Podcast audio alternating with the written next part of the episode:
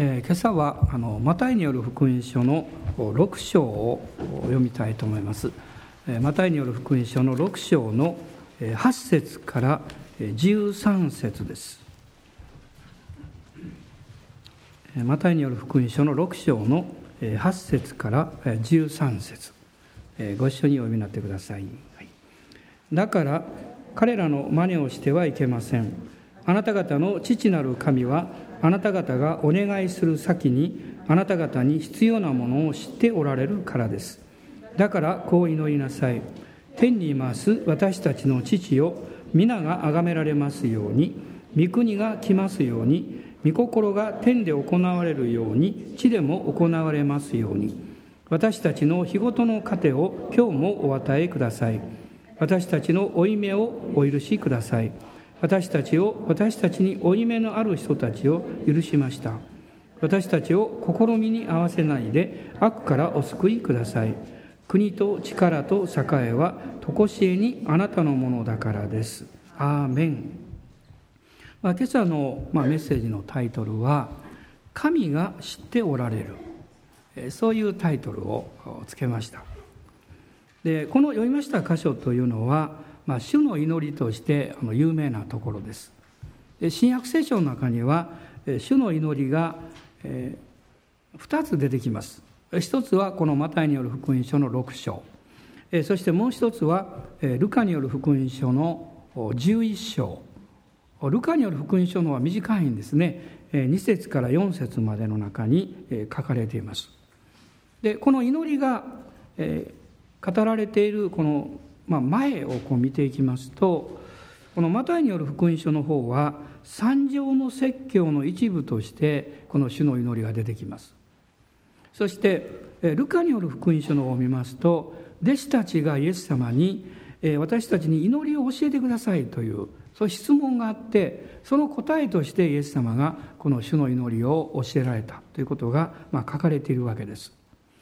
まあ、どちらが先なのかどうなのかまあ、いろんな考えがあるんでしょうけれども、まあ、一つ言われていることはマタイによる福音書というのは主にユダヤ人のために書かれましたからそういう意味で、えこういう内容に書かれているまたこうルカによる福音書は違法人のためにこの記された主の祈りであるというふうにあの言われています。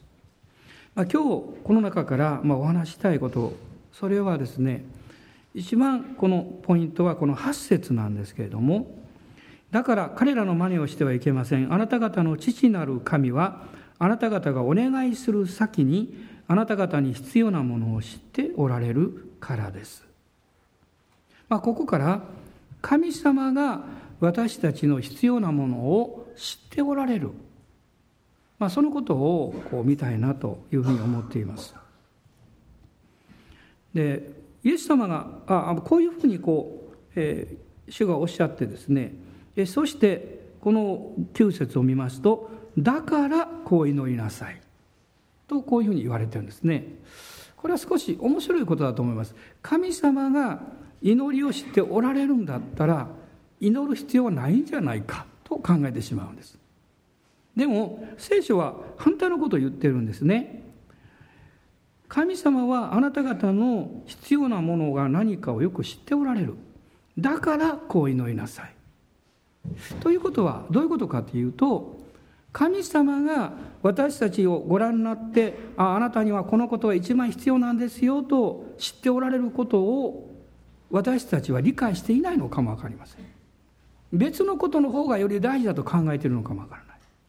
あるいは神様の方が私たちに配慮してくださっていることに私たちがそれを受け入れることができないのかも分かりません。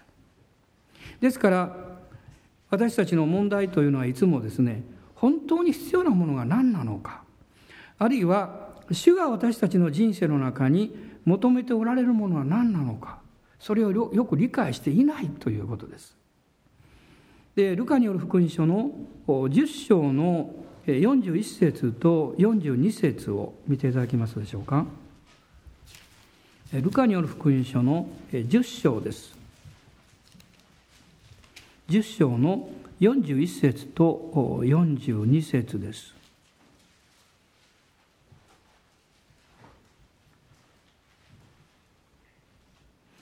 まあ、ここには、えー、あ一度読んでみましょうかはいイエスは答えて言われたああ不信仰な曲がった。あごめんなさい、10章ですね、時々私間違って読むのでこの頃ね、えー、10章の41節と42節です、はい、主は答えて言われた。マルタマルタあなたはいろいろなことを 心配して気を使っています。しかしどうしても必要なことはわずかです。いや一つだけです。マリアはその良い方を選んだのです。彼女からそれを取り上げてはいけません、まあ、マルタとマリアの話は有名なんですけどここにもそういうことは言えますね。マルタも必要なことはしていたわけです。でもその時にマリアにとって一番必要だったことをマリアは理解できなかったのでイエス様から少しお叱りを受けました。私たちそれぞれそのこの中に入れることはですねそれぞれのその時の必要がありそしてそれぞれの違った立場がありそれぞれが神様の前にできる違ったことがあるということを教えられますだからもし私たちがあの人のようにやろうとかあの人のようにならなきゃいけないというふうに考えてしまうとそこに本来私たちが神様の前に求められていることや自分の生活の中で必要なことを誤解してしまうわけです。まあ、旧約聖書にイザヤ書の中に有名な御言葉がありますけれどもこのイザヤ書の55章の9節です。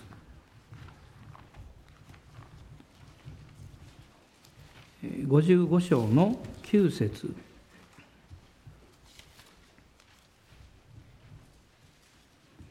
まあ、この御言葉はよくですね、えー、私たちがこう主に従っていく中でいろんな違ったことが起こってくる時に引用する御言葉なんですけれども、えー、55章の9節どうぞ。天が地よりも高いように私の道はあなた方の道よりも高く私の思いはあなた方の思いよりも高い私たちのこの歩んでいる道あるいは私たちが考えていることそれよりも神様があなたの人生のために準備しておられることやあなたの人生のために考えてくださっていることの方が高いと書いてますね。違いはですね右左の違いじゃないんです。高さの違いです。で高いってどういうことでしょう？高いところに登るほど視野が広くなります。で低いところでは見えないものが見えてきます。もっと全体像が分かってきます。私たちはそれだけですね自分の判断その決断においては非常にこの視野が広いあ狭いなということを思わされるわけですね。でも神様が私たちの人生あなたの人生の上に、えー、持っておられる計画というのはあなたが考えている今という範囲を超えたもっと広いものなんですね。ですからしばしばそのような導きを経験した時にいや私と少し違うじゃないのというふうなことが起こってしまうわけです。でもこの私たちのために、えー、計画をしてくださっている方が素晴らしい方であるということが分かりますと違っていてもそのように従おうということができるようになります。そのお方が私の考えよりもはるかに勝っている方なんだということが分かれば自分の気持ちや自分の理解とは違っていても大丈夫かなというふうになるわけです。まあ、先日、えー、ある方と車に乗りましてアメリカの方なんですけど日本をとっても愛してる方で、えー、日本の伝道のために何かをしたいんだということでおいでになりました。車私運転しながら後ろで突然その方がおっしゃったんです。私納豆が食べられないんですって言ったんです。これは見心だと私は思いました。その話を聞いた時。というのは私は納豆が食べれなくって食べれるようになったわけですから。もう皆さんよくご存知ですからね。だから私は確信持って言いました。あなたも食べれるようになります。大丈夫です。やっぱりこれどういうことですか？私はそういう経験をしているので確信を持って言えるわけです。そこにあなたがあなたの人生の中に見ておいて導いてくださっている神様がどれほど良い方でありどれほど素晴らしい方であるかということを実際に経験すればどれだけ多くの人を助けることができるんでしょうか。もう一度またによる福音書の6章を見ていただきたいんですが神様は私たちの必要を知っておられる。でもそのお方はあなた方の父なる神はというふうに言われていますあなた方の父なる神はもうイザヤ書の中にですねこの65章の24節なんですが私が進学校の時にこの御言葉を聞きまして随分戸惑ったことがあります。ちょっと開いていただけますか？イザヤ書の、えー、65章の24節です。イザヤ書65章の24節。ご一緒にどうぞ。はい。彼らが呼ばないうちに私は答え彼らがまだ語っているうちに私は聞く。私はこの御言葉を読んでですねあそうか祈らんでもいいのか って思った一瞬ですね。その彼らがですね呼ばないうちに私は答えるって。で彼らがなお語っているうちに私は聞く。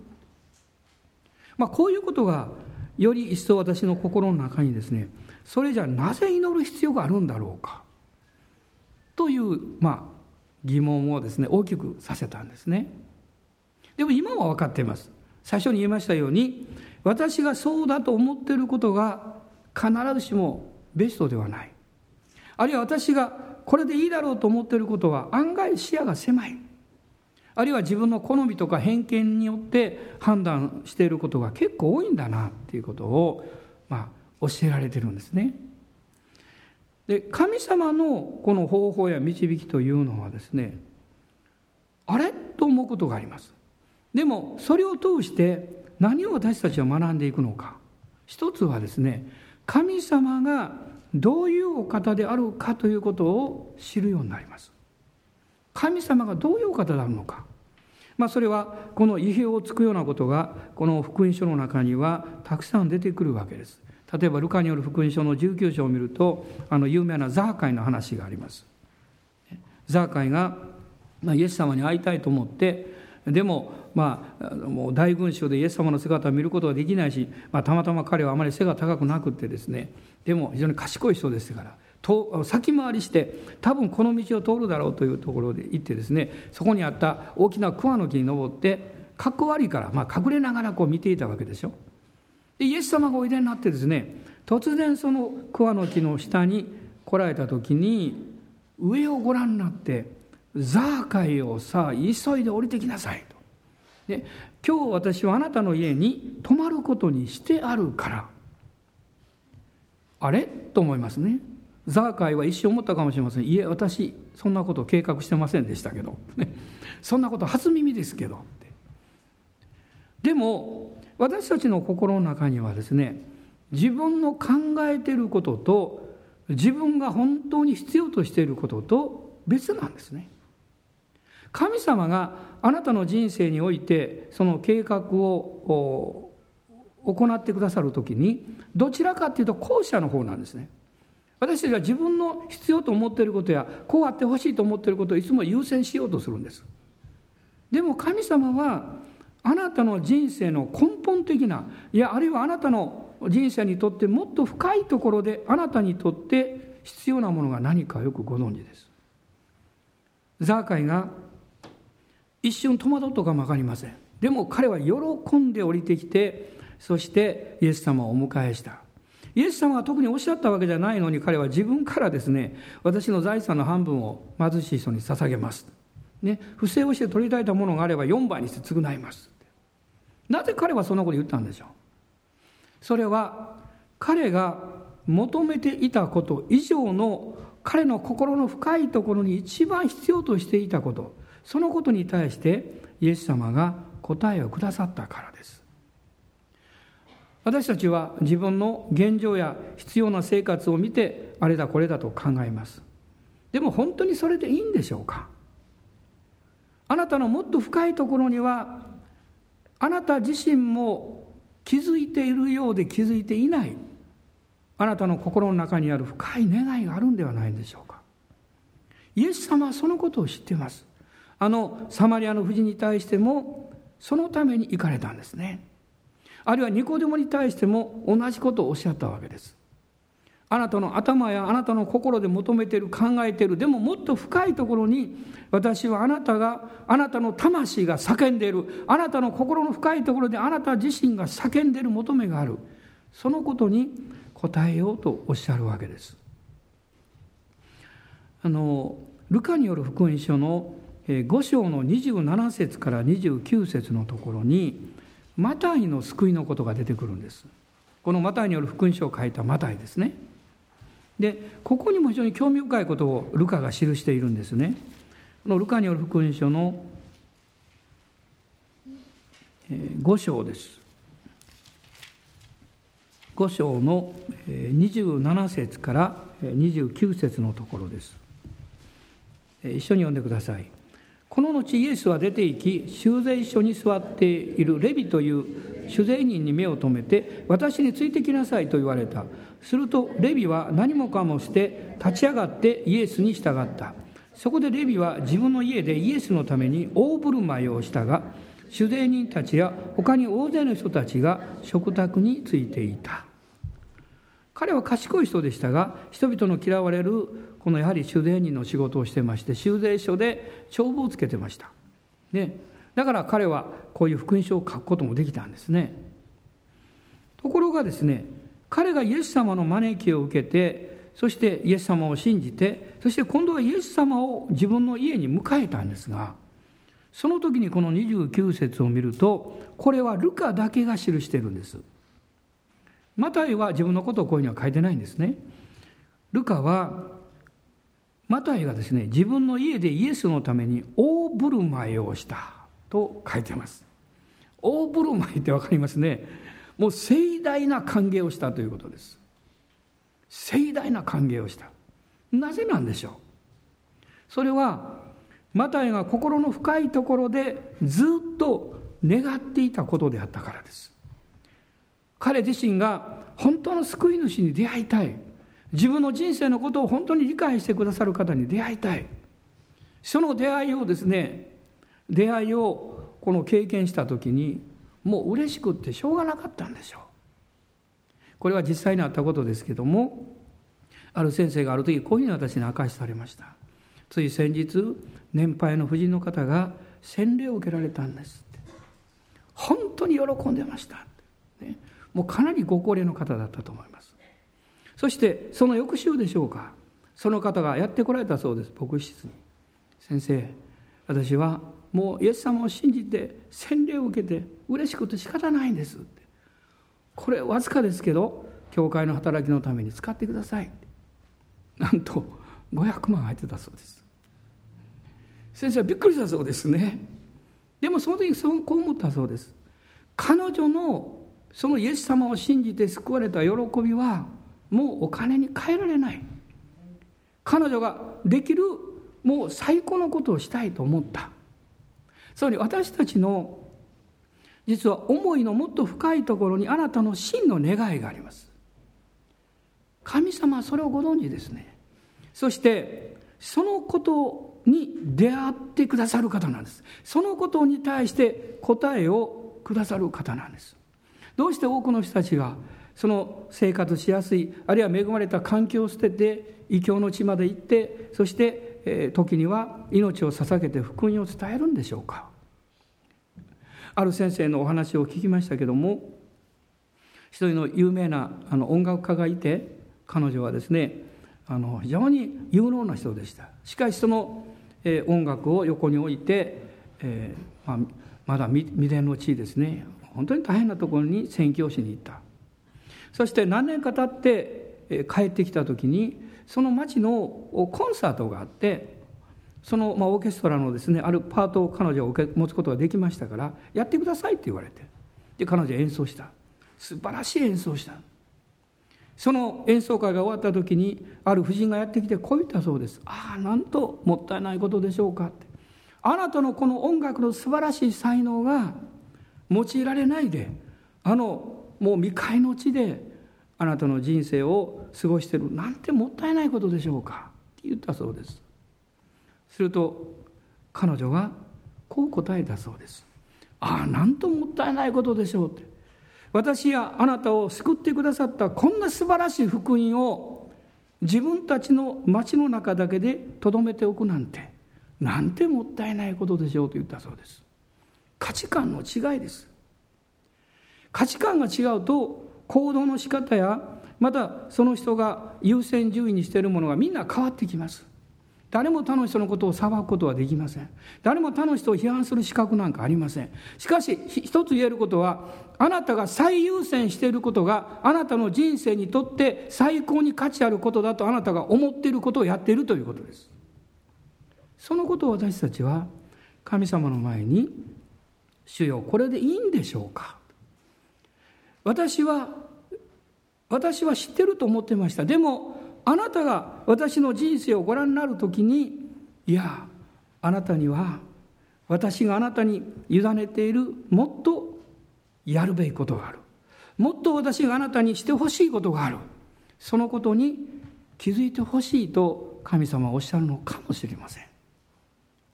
なぜ私たちは祈る必要があるんでしょう。その祈りの中で神様がどういうお方であるかということを私たちは知っていきます。それと同時に主がくださっている私の人生における使命やその飯というものがどういうものであるかということに気づかされていきます。あなたがイエス様を信じてそして聖霊様あなたのうちにおいでくださっています。その方はあなたの人生のこれから先主に仕えまた家族を愛しこの社会において貢献していく全ての信仰と力と賜物をもう与えていらっしゃいます。しかしそれをどれだけ発掘することができてるんでしょう。それが埋もれたままになってないんでしょうか。私が初めてインドに行った時にある宣教の働きの場所を訪問しました。そこにはポリオになったまあ、インドはあのワクチンがまだ進んでいないのであの幼子たちがたくさんポリオになるんですね。小児麻痺になるんです。でそのまま大きくなって、まあ、歩けなかったりもういろんなことが起こるんですけどそういう人たちは、まあ、田舎の方ですと、うんまあ、人間としての価値を認めてもらえていないんです。非常にひどい言葉かも分かりませんけれども、まあ、それはインド全部そうという意味じゃないんですよ。誤解しないでいただきたいんですけどまだまだこのインドでもこう未開のところに行くとですねまるでそういう子どもたちがゴミのように扱われるわけです。でも彼らが福音に出会った時に変わるんですね。変わるんです。ちょうどその建物の前で私が立っておりましたら向かいに大きなお墓がありまして私はそのお墓をじっと見 てたんです何かね。そうしますと足元で何か音がしたのでふっと見ますともう本当にあの綺麗なサリーを着た、まあ、1 2 3歳の女の子が四つん這いで歩いてきたんです。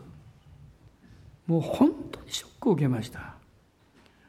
本当にショックを受けました。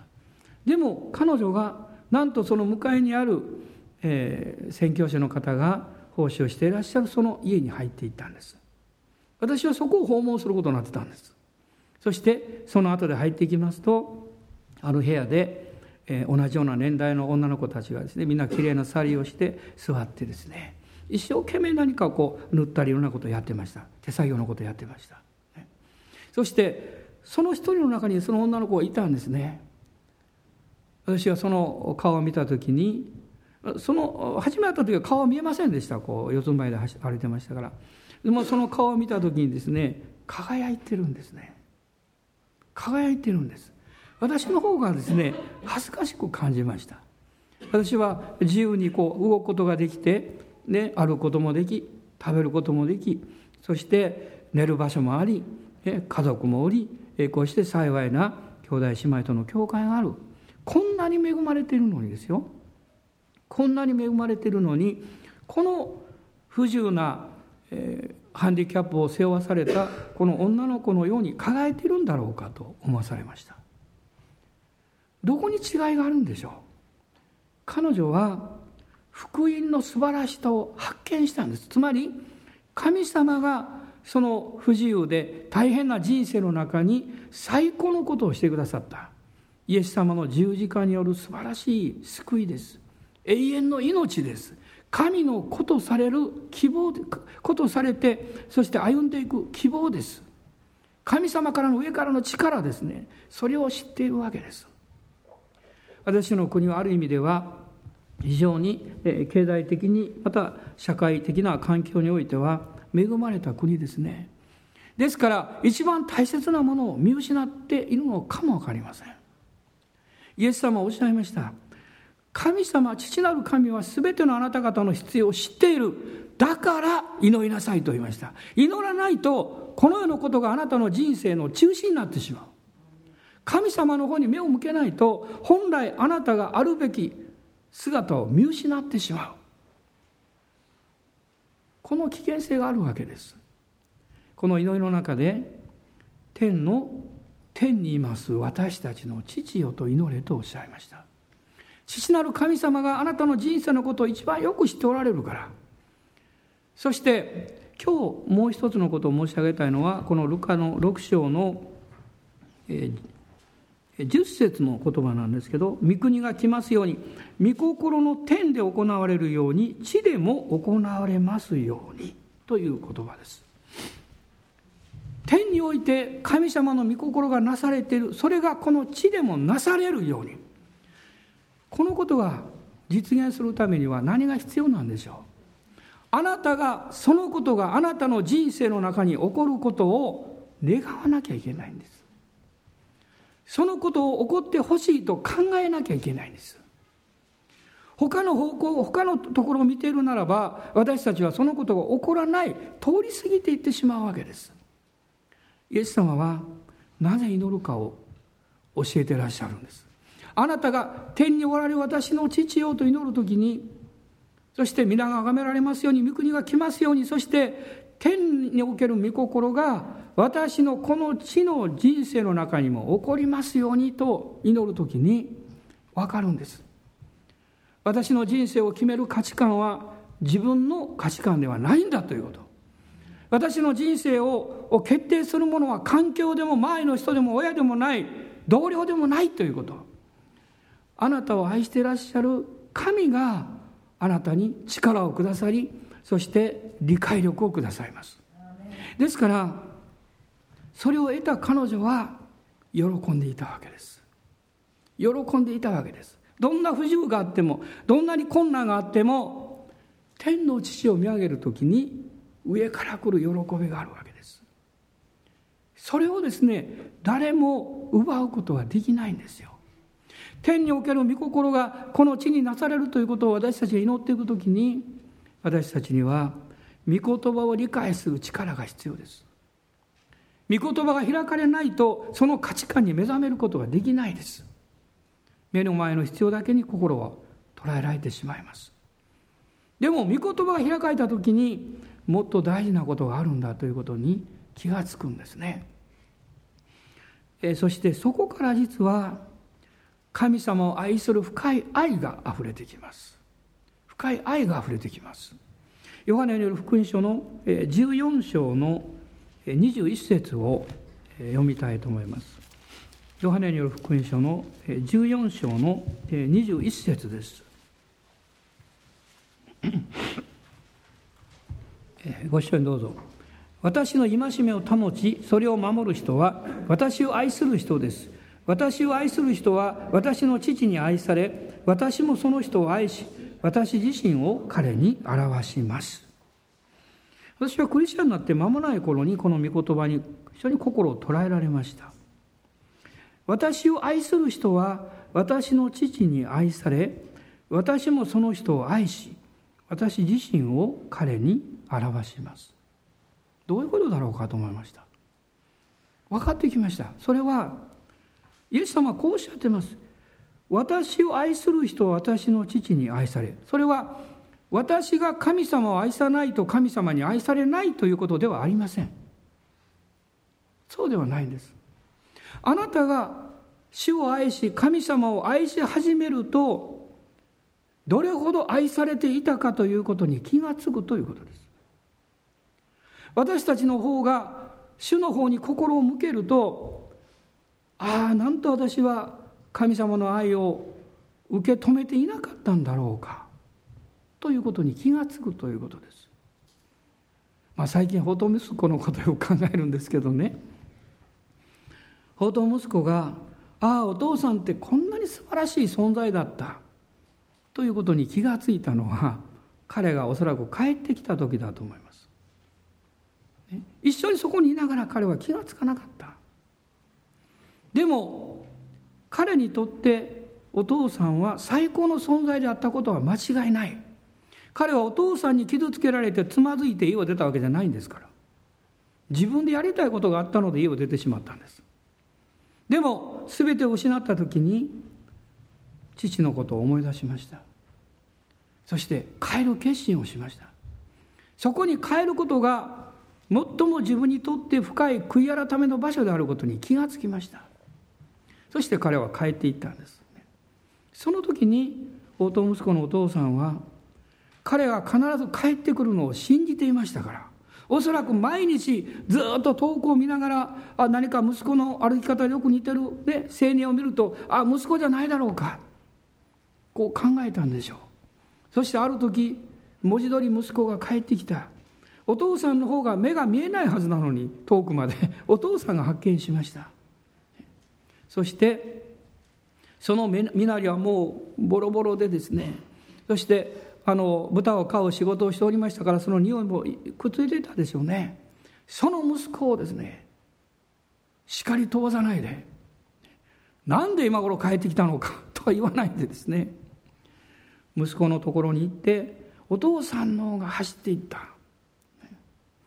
ある先生が書かれた本で有名なタイトルがありますね「走り寄る神」という本があります。神様が走ってくださったみたいなね。そしてそれはまさにヤコブ書に書かれている通りだと思います。神に近づきなさい。そうすれば神もまたあなた方に近づいてくださるであろう。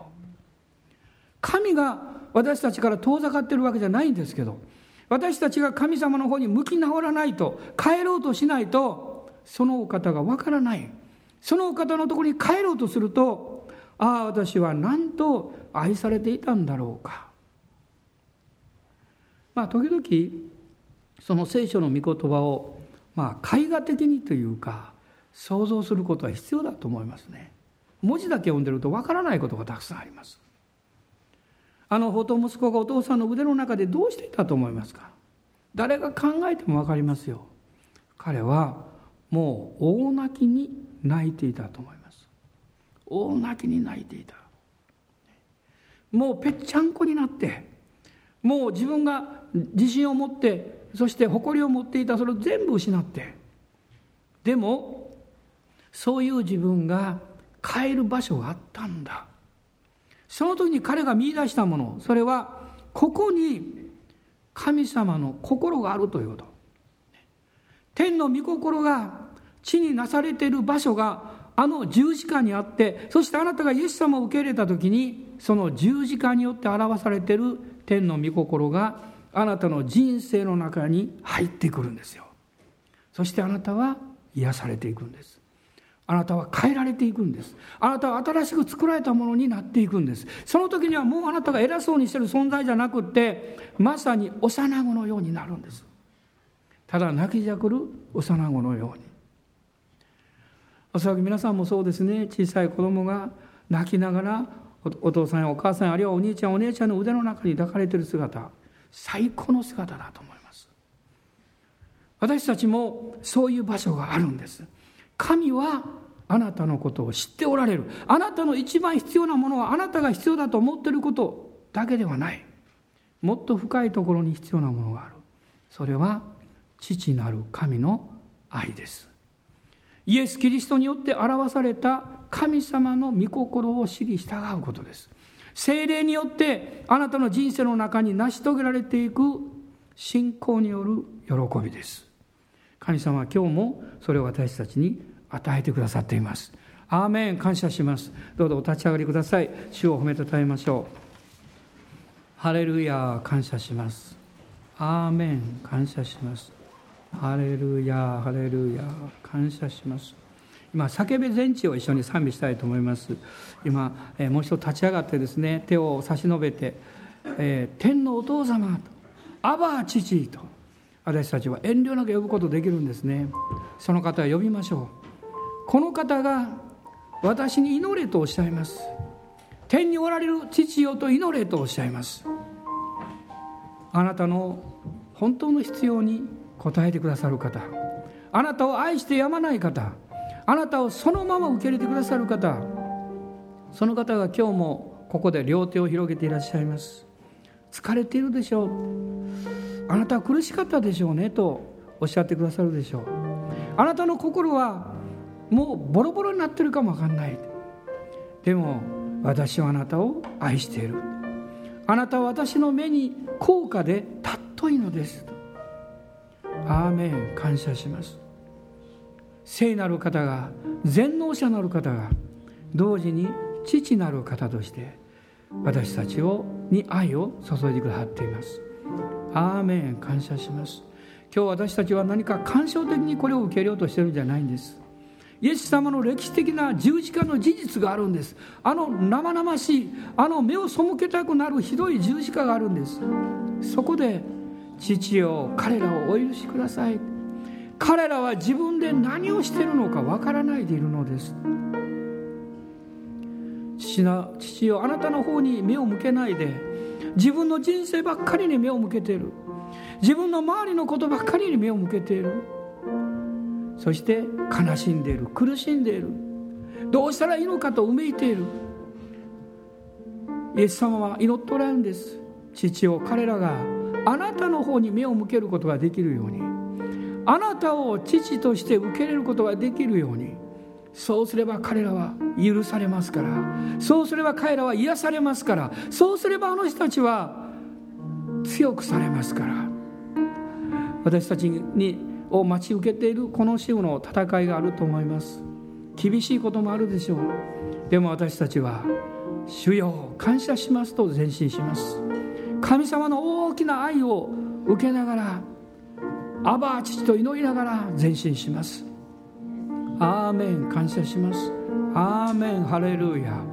おーハレルヤ。感謝します。アーメン。今この3秒ご一緒にいたしましょう。お願いします。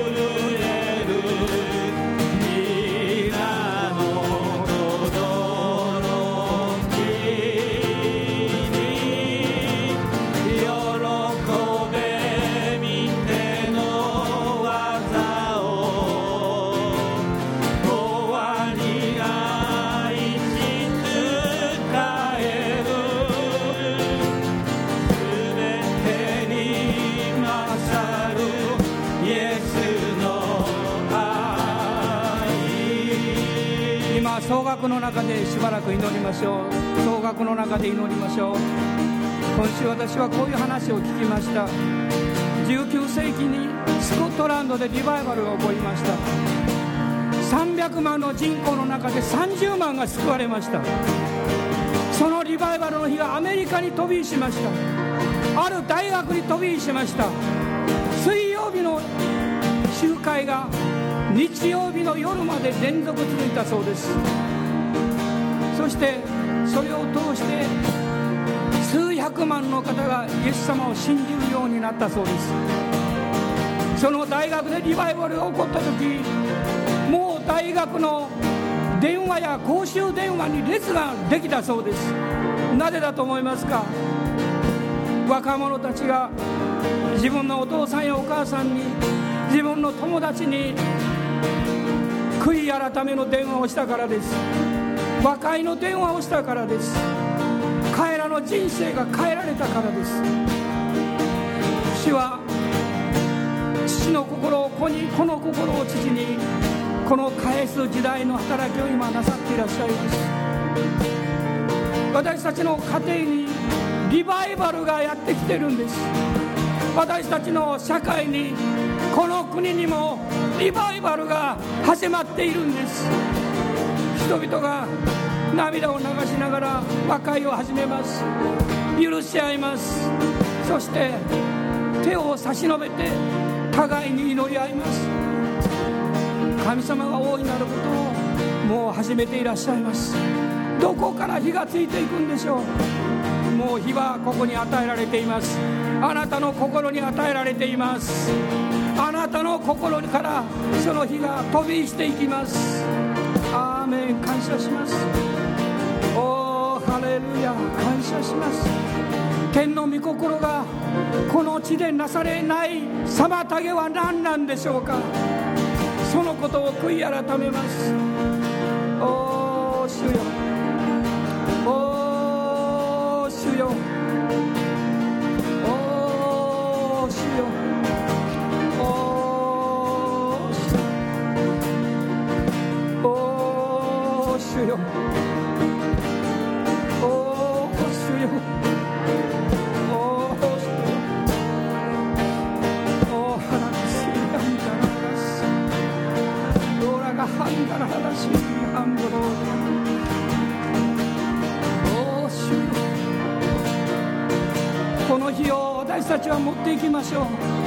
の週もあなたの家庭の中にあなたの職場の中に学校の中にこの日を持っていきましょう。おー主イエス・キリストの十字架の許しと父なる神の愛を携えていきましょう。ハレルヤ。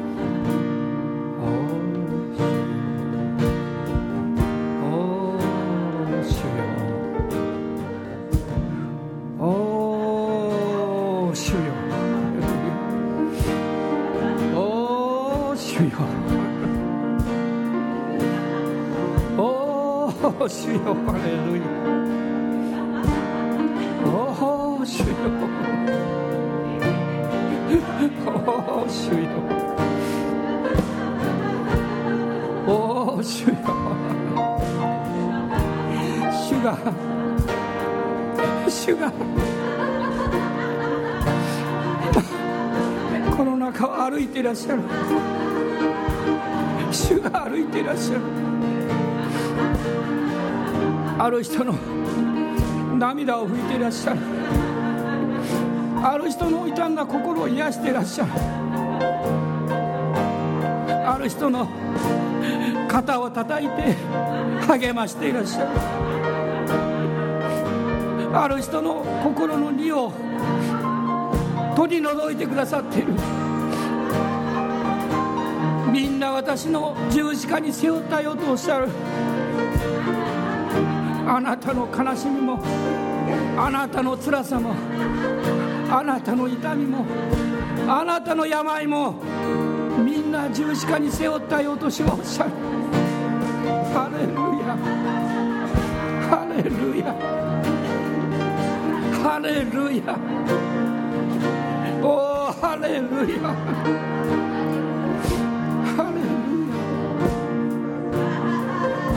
悲しまなくていいよおっしゃるあなたがどれだけ頑張ってきたか知ってるよと主はおっしゃる。私の愛する息子よ。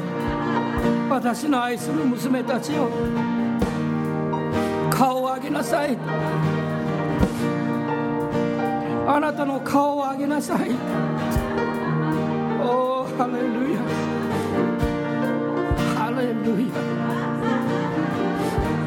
ハレルヤ。ハレルヤ。ハレルヤおお主おらハンガハララシ。おお聖霊様触れてください今おお聖霊様触れてくださいおおリハンガララスロ聖霊の風を吹いてくださいおハレルヤおハレルヤおハレルヤおラバハンダララスラバハンダラあなたの罪は許されました。おハレルヤ。あなたの病は癒されました。なたの家族は帰ってきます。おハレルヤおハレルヤおハレルヤ遠くの者を私は呼び寄せると主はおっしゃる。聞こえない者の耳を開くと主はおっしゃる。見えない者の目を開くと主はおっしゃる。歩けない者を私は歩かせよう。おハレルヤハレルヤおーリハンダララサラバララスおーラバガララシャンダララシャラバララスローリア。おーリハンダララサラバララシャンダララスおーハレルヤ。私はあなたを悲しむままで返しはしないと主はおっしゃる。あなたのあなたの心を喜びで満たそう。あなたの体に力を与えよう。ハレルヤ。おーハレルヤ。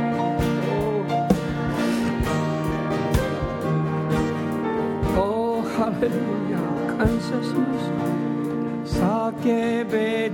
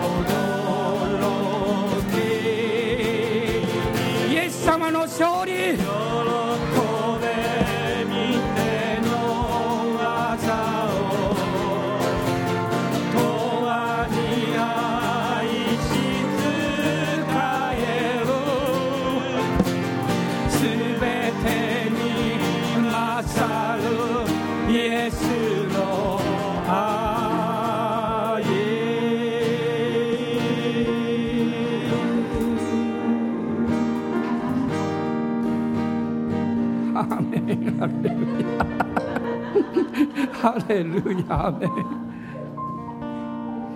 私たちの主イエス・キリストの恵み父なる神のご愛精霊の親しき御交わりが私たち一同と共にこの新しい週一人一人の上に大海のようにあの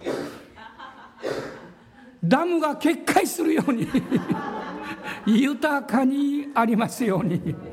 アーメン。